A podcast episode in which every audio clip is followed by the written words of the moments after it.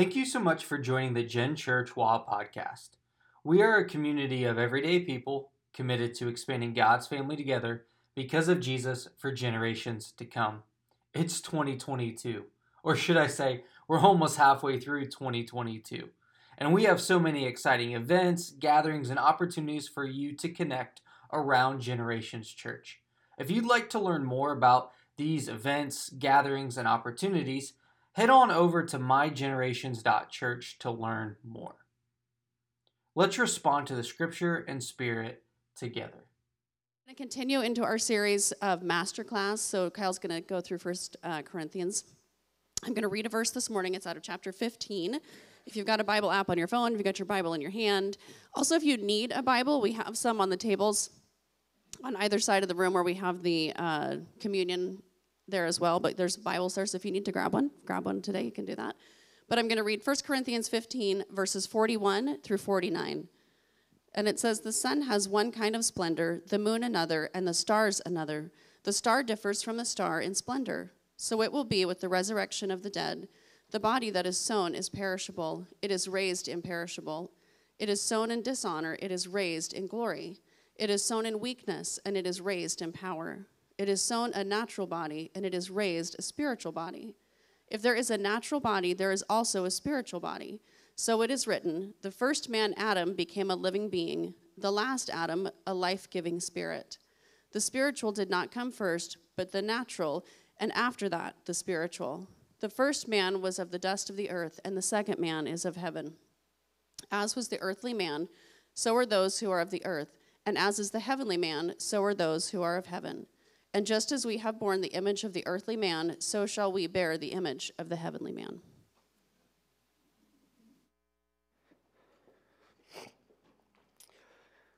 Well, welcome back to Master Class. You know, I was told growing up, and maybe you've heard this saying, that there are no dumb questions.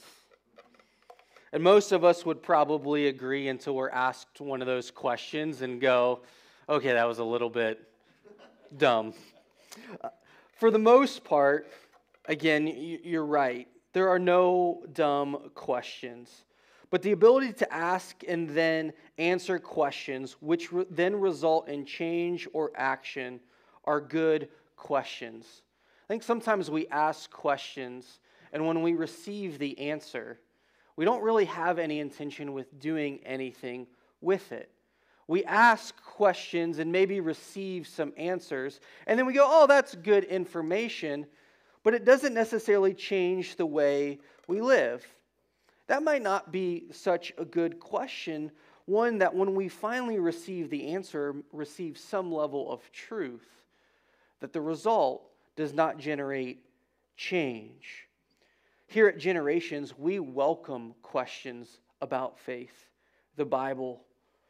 There are no dumb questions. We don't want to assume that you have been in church or been around church, or even if you have, maybe you've been told some level of information and that that information has automatically generated in you knowing that truth or that information.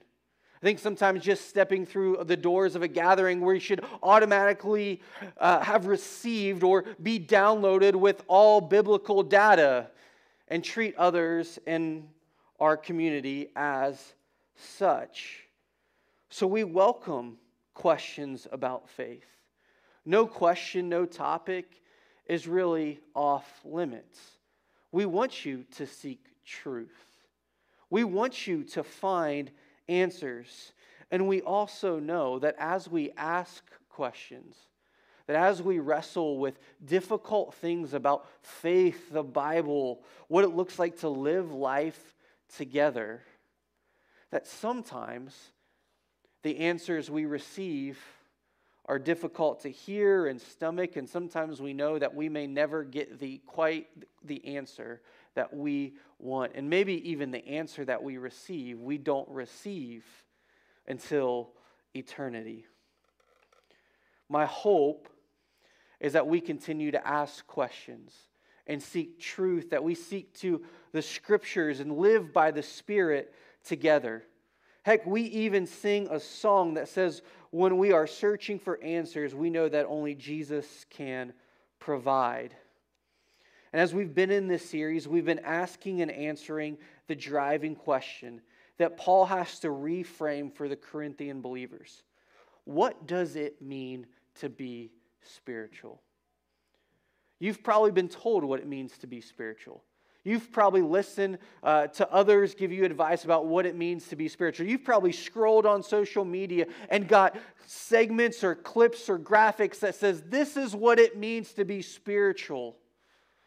The challenge is is to not just take their word for it, but to take God's word for it and then put God's word into practice so as to truly experience and understand what it really means to be spiritual. Because we all know it's really easy to say one thing, to listen to words. It's a lot harder to put that into practice and then even to learn and to have our own thinkings and mind challenged, our own truth, our own perspective challenged when it doesn't quite manifest itself the way we think it should.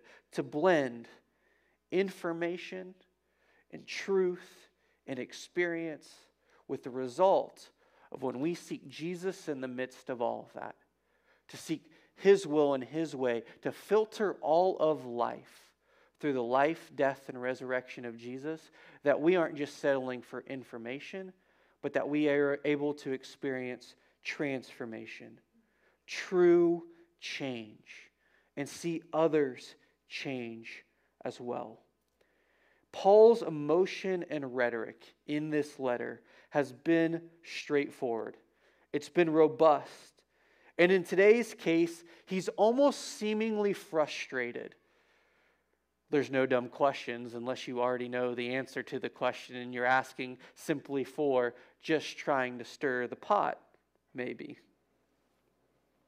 Paul is making a robust argument for the necessity of the resurrection not so much the resurrection of Jesus.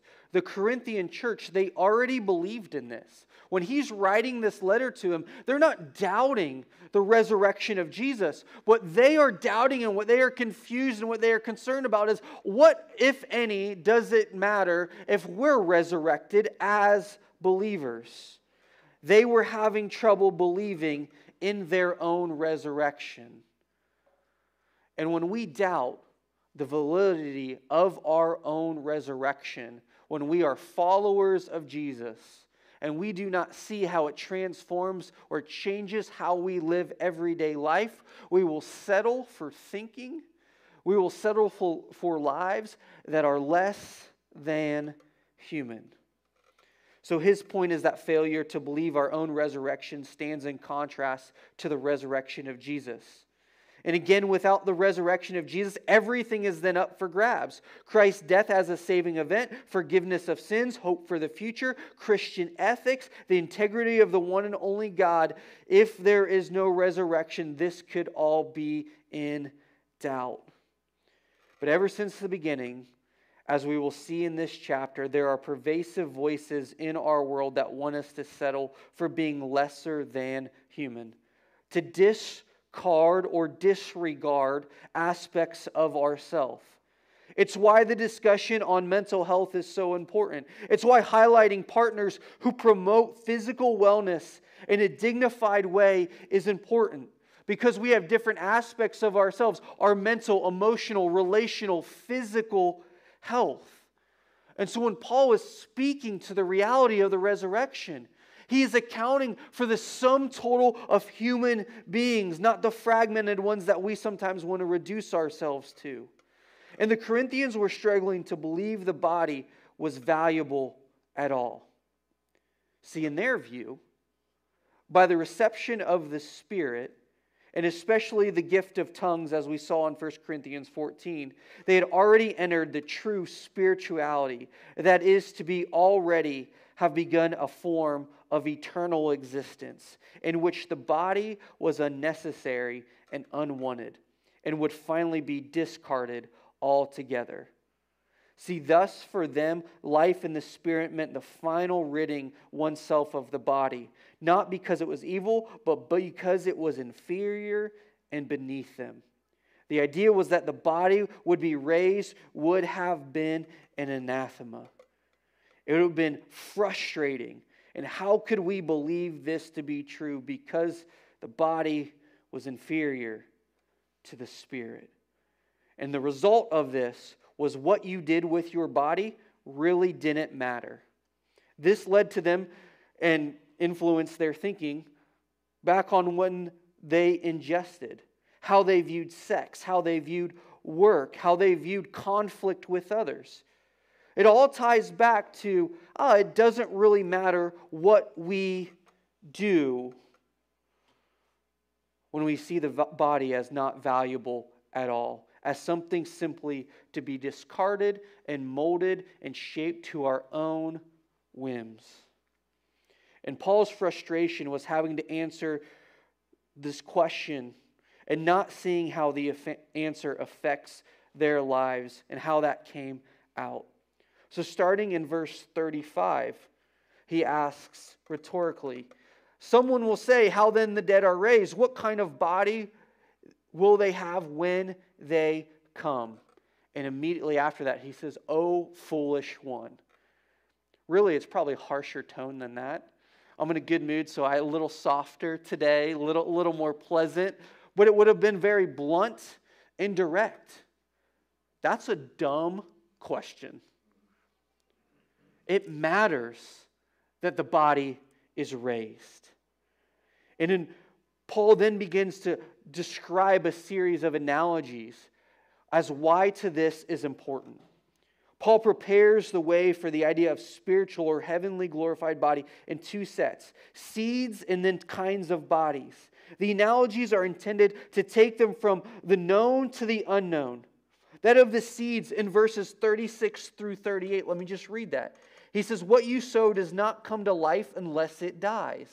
And as for what you sow, you are not sowing the future body, but only a seed, perhaps of wheat or another grain. But God gives us a body as He wants, and to each of the seeds of its own body. It illustrates both the genuine continuity of the future body and what the present one and the reality of its transformation, in which a body for each mode of existence is given by God. See, when you plant a wheat seed, a big wheat seed does not come up. Instead, a stalk of wheat grows that then results in more wheat seeds. So, even though our resurrection bodies come from our present bodies, we should not expect that they will be the same bodies or just improved bodies.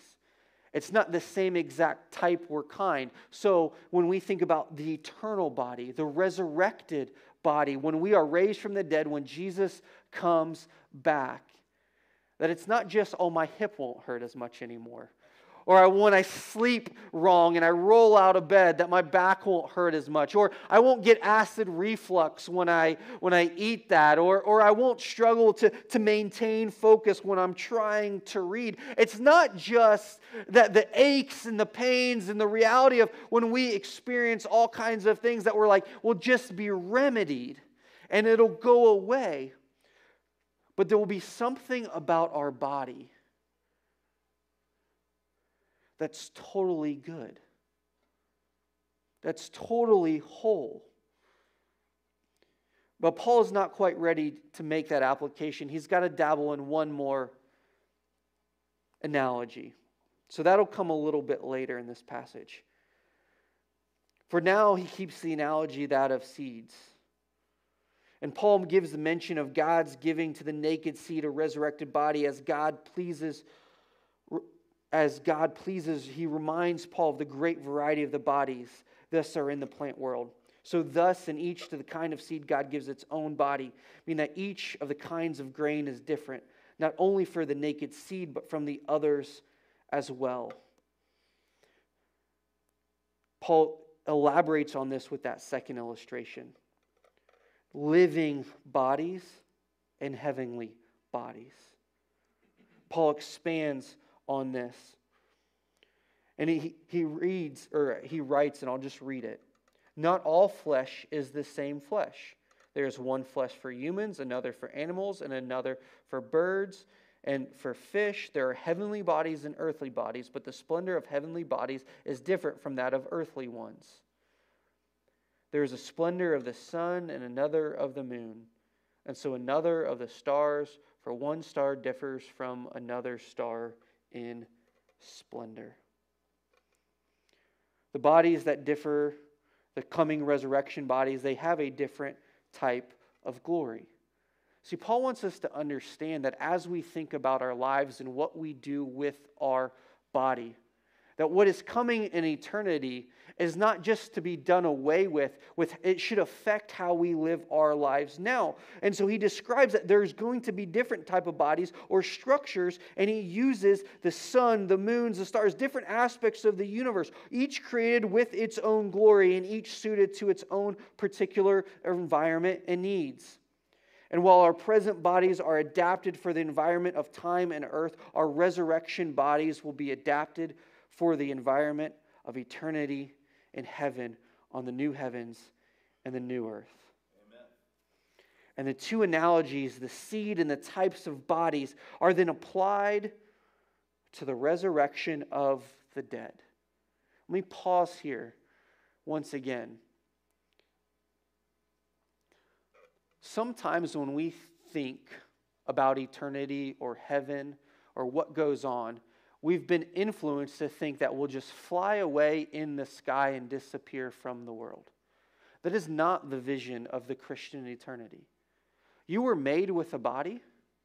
You are loved by God precisely as you are, the sum total of who you are all your quirks, you know, the, the nagging things that you, you wish you could correct or change. You know, maybe your ears are a little too long, or your nose feels a little too big, or your teeth are a little too crooked. And so we throw on some braces to try to correct all those types of things.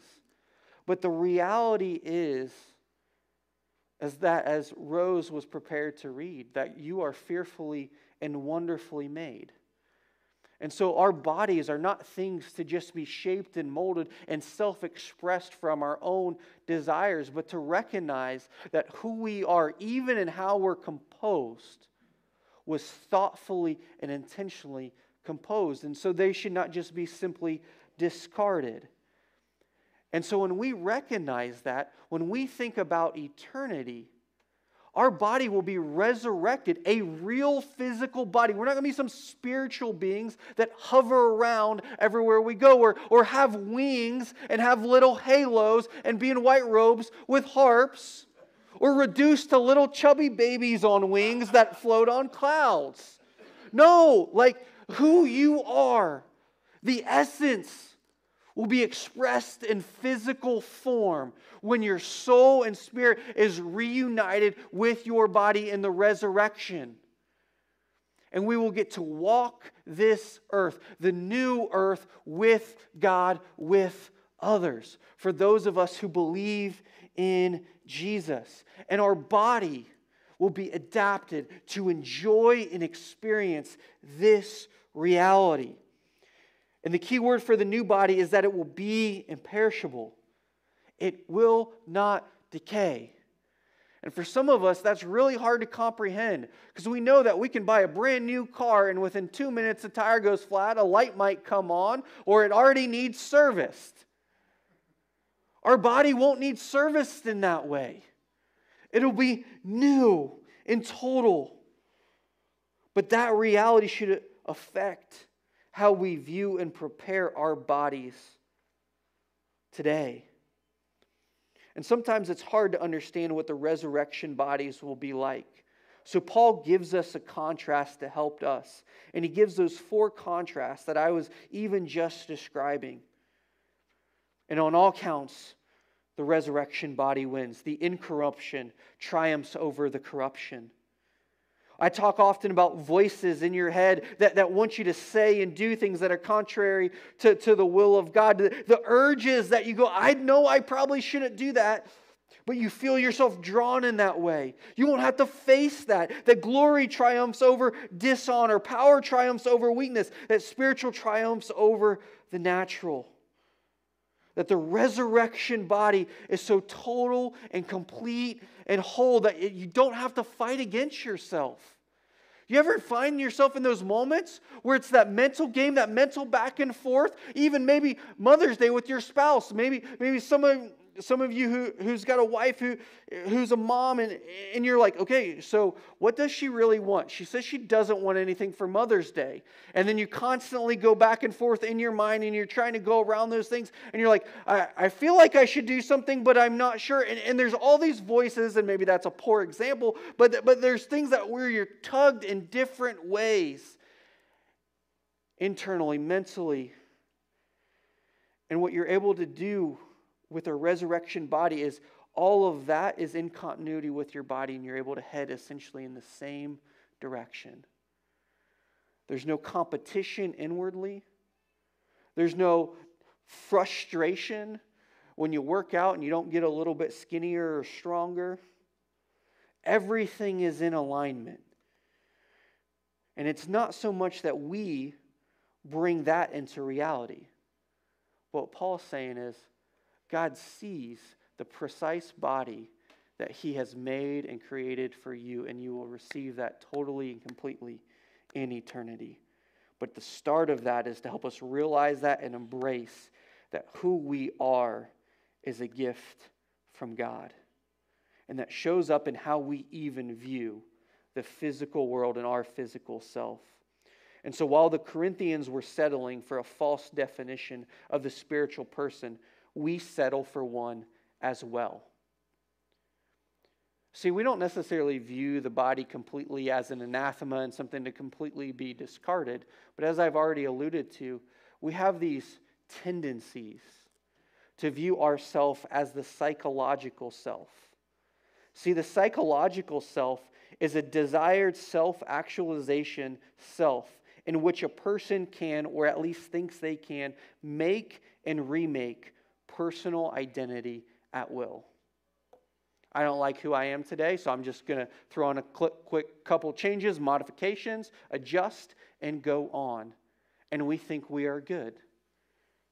We might even dye our hair. We might work out a little bit more. We might self talk ourselves into thinking that we didn't just make the decision that we make because we're trying to feel better about the decision that we just made. And we think if we can just psychologize, convince ourselves that we're a good person, or we're not that bad, or that the action that we make doesn't trace back to us settling or believing something less about ourselves. I actually did this exercise this morning with someone while we were standing in the kitchen. I, I did it with someone on, on Monday night. Is there's a cycle that we perpetuate when we fail to see that we are loved by God. And what happens is that we fear maybe abandonment or we fear that, that we lack approval from others, or that we feel like if we can just manipulate the circumstances and situations, if we could just do this or be like this, then someone will love me, or someone won't leave me, or someone um, will, will finally give me the, maybe the applause that I feel like I've earned or am due. And the cycle perpetuates, and then we feel guilty of we didn't do what we thought we wanted to do, or we made the mistake again, and we try to do positive self talk, and it never quite works out. Because we're all trying to convince ourselves that we are worthy of love, that we're worthy of belonging, that we're not a mistake, that how we look isn't less than someone or something else. And if we just settle for positive psychologizing, trying to convince ourselves that we're different than we are, we fail to recognize that we already have something, that we already are something. And that is a loved child of God that then allows us to live loved and thus love ourselves and then actually love others. And tell others that their story matters and that they belong. And the reason and the way that this the body image conversation comes back into it is that consumerism or, or late capitalism fuels this notion that the customer is king and the goods we consume as being basic to who we are. And so we take this view of the body and how we view our physical appearance and the images of others. Commercials communicate this message in the way they present particular products or particular images of people as keys to happiness or life improvement. That you have the power to transform yourself by the mere swipe of a credit card. The possession of this thing, that car, that kitchen, that item of clothing will make you a different, a better, a more fulfilled person. That if you just work out more, that if you just buy the right flowers, that if you just get the right present, then you'll be good. Underwritten by an easy credit card. Consumerist self creation is the order of the day because we feel like if we can just change the physical nature to reach the reality of what we see in our mind, then all will be good. My question is how's that going for you? Chances are enough drinking, enough sex, enough stuff, enough trips, don't fill the bottomless pit that you feel. Enough working out, enough information is not producing the type of joy and transformation that you actually desire. Information is not bad, but just receiving information, experience those types of things, don't result in transformation. Because there's always specific individual limitations to our ability to invent ourselves. There are limits physiologically, intellectual capacity, income, location and time, and geographical location all play into this. And if we never check ourselves, this self expression as the ultimate is an invisible disease that pollutes all relationships because no one can ever tell you no. And adults rage when their kids don't respond to no. But we are too sometimes kids in a little larger and older bodies. No one can tell us no. No one can tell us to stop or think. And Paul's point is that the resurrected body is true. And you don't get to choose. Receive instead. Receive who God has, who has made you, how He's created you. Become who you in fact are a loved child of God. And in receiving that, then you can actually begin to enjoy the physical things of this world. Then you'll stop fighting your body. You'll stop, you'll stop loathing it. You'll stop feeling shame or guilt that I ate that extra burger instead of dieting. You'll start to be able to, to, to, to, re, to embrace who you are, not as an excuse to do whatever you want, but to see yourselves precisely as God sees you. And who we see ourselves to be may or may not match what we see ourselves.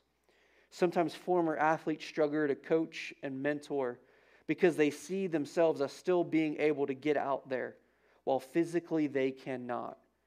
And we call this notion delusional. So, how do you view yourself? As an essence to express, clay to be shaped, to something to be idolized, to something to lament or mourn? And we don't always see ourselves rightly, but God does. And that's the challenge in our everyday life is to put spirit over self where we put God's purposes and priorities ahead of our own as we daily depend on Him where we live, work, and play. See, because when you listen to the voices of others, you will think that you constantly have to change for their approval or to be success or to receive that pat on the back or to be good enough when He says you already are. And our values that I just cited, that spirit over self, that are even over here on the wall, are more than cute sayings. They're there to provide your filter for your choices. And so, becoming like Jesus is something that God gives to us. And when we put spirit over self, we learn to become more like Jesus and see ourselves how He sees us. It's not an achievement that we offer to Him, it's enjoying a new identity He has given to us in Christ. And it begins with His work for us. He has set us free from the sin and offers us a relationship with Himself. It's as if there's two feasts the feast of God and the feast of sin, and we're invited to both. And God invites us to find out, to find satisfaction in Him. Sin entices us with its lies, to look for the satisfaction in our self actualization and our selfishness that we can co create our life the exact way that we want it. And so we're double booked. And all the time we have to choose which feast to attend.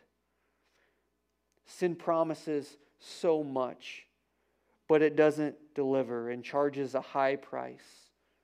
Broken lives, broken relationships, broken hopes. And ultimately, the wages of sin is death. But God offers us a feast that satisfies. He offers us delight for our souls. The motivation for change and holiness is that God's feast is so much better. And the price tag reads no cost. There is no charge. It's His gift to us. So, which feast in your daily life will you attend? And as Paul winds down the analogies and he merges them together, he further illustrates the two themes of body sown one way but raised another and the transformed body adapted to its new conditions. See, the hope is of a resurrected whole body, but we're not there yet. And with that hope, with that reality found only in Jesus, to allow that to shape our everyday life. And so Paul picks up on this Adam Christ analogy. And just as believers have shared the earthly body for the first man, so also will they bear the heavenly body of the second man. And this, of course, is the key to everything. The ultimate reason for Paul's faith lies with the resurrection of Christ and the fact that he was thus raised in incorruption, glory, and power. And the continuity existed because of the one who had been crucified was also seen visibly and corporally after his resurrection, but Christ's currently heavenly existence also meant for Paul that there was obvious transformation. So, with ourselves, he argues, we do and shall bear the likeness of both Adam and Christ. Every day, help your character and priorities to become more like Jesus, to become less like Adam, to give us where he saw, he and Eve, they, they look and they saw the fruit, and they took and eat for themselves, whereas Jesus took and saw that his Father's way and will was good. And this was raised to life. From this first Adam, we are all made of dust, and from the last Adam, we can be made heavenly. For believers, the promise is sure we shall also bear the image of the heavenly man. And since we will bear the image of the heavenly man, the best example we have of what that resurrection body will be like is when we see what Jesus' resurrection body was like. The resurrection body of Jesus was material and could eat, yet was not bound by the laws of nature. In our present earthly existence, the body is simply neither to be admired nor degenerated. And so Paul says once again, become what you are a person to be loved. And we begin realizing that by sowing the seeds of eternity into today, we can change. We can adapt. We can grow. Our character can grow. Our priorities, how we spend our time, can adjust to become more in line with Jesus. And I think oftentimes, because of the swipe of the credit card, because of our self actualization, that we so desperately want our outer world to change with no change to our inner world. See, our inner world has to change. We have to truly believe that we are loved children of God, to know that the Holy Spirit resides in our bodies, in our hearts, with us, and can give us the capacity to choose to enter and eat from the heavenly feast. But we don't always do this well, so we need moments and experiences to help order our internal world, to remind us of that eternal reality. The band's going to start to make their way back up as we prepare to respond. And let me just suggest one way that has been used throughout Christian history to remind ourselves of the already not yet. The reality of the hopeful and anticipated future body, but the reality that we are still physical and we are time bound. That Christian practice is that of fasting where we're reminded that our needs are temporary, where we experience some hunger. Maybe you withdraw from social media or you pause eating, and we're remembered in the moments of those cravings that God is eternal. That in those moments of wanting and longing, of abstinence, of, of choosing to, to discipline ourselves, to order our inner world in such a way to resolve ourselves to say, I'm going to do without for a moment to be reminded that for eternity I will never have to go without. To know for a moment I hunger. To know for a moment I may even thirst. To know for a moment that I might experience temporary pain. But there will be a day when that's eliminated, when that's dealt with. That I won't have to be restricted in that such a way that the body is not a tool to be used just simply an object to be enjoyed or a shame to change or an idol to worship. But at the end of the day, my body, the resurrection hope of my body because of the resurrection of Christ, allows me to live loved, to be loved and love others, and know that Christ gave up his body for me. He sacrificed his life for me. And true spirituality, being a truly spiritual pers- person, is reframing life not through the vision that I have for myself, but through the vision that Christ has for my life. One of love, one of hope, one of eternity with God, with others. So we're going to go ahead and stand and respond and sing. And so maybe this week, try some level of fasting, try some level or way to order yourself so that you can be reminded of the eternal hope that we have. Thanks for joining us on this week's episode of the Gen Church Wa podcast. I hope today's teaching encouraged you and maybe even challenged you to respond to the scripture and the spirit so that you can live your faith every day. Thanks for checking us out. Have a great week.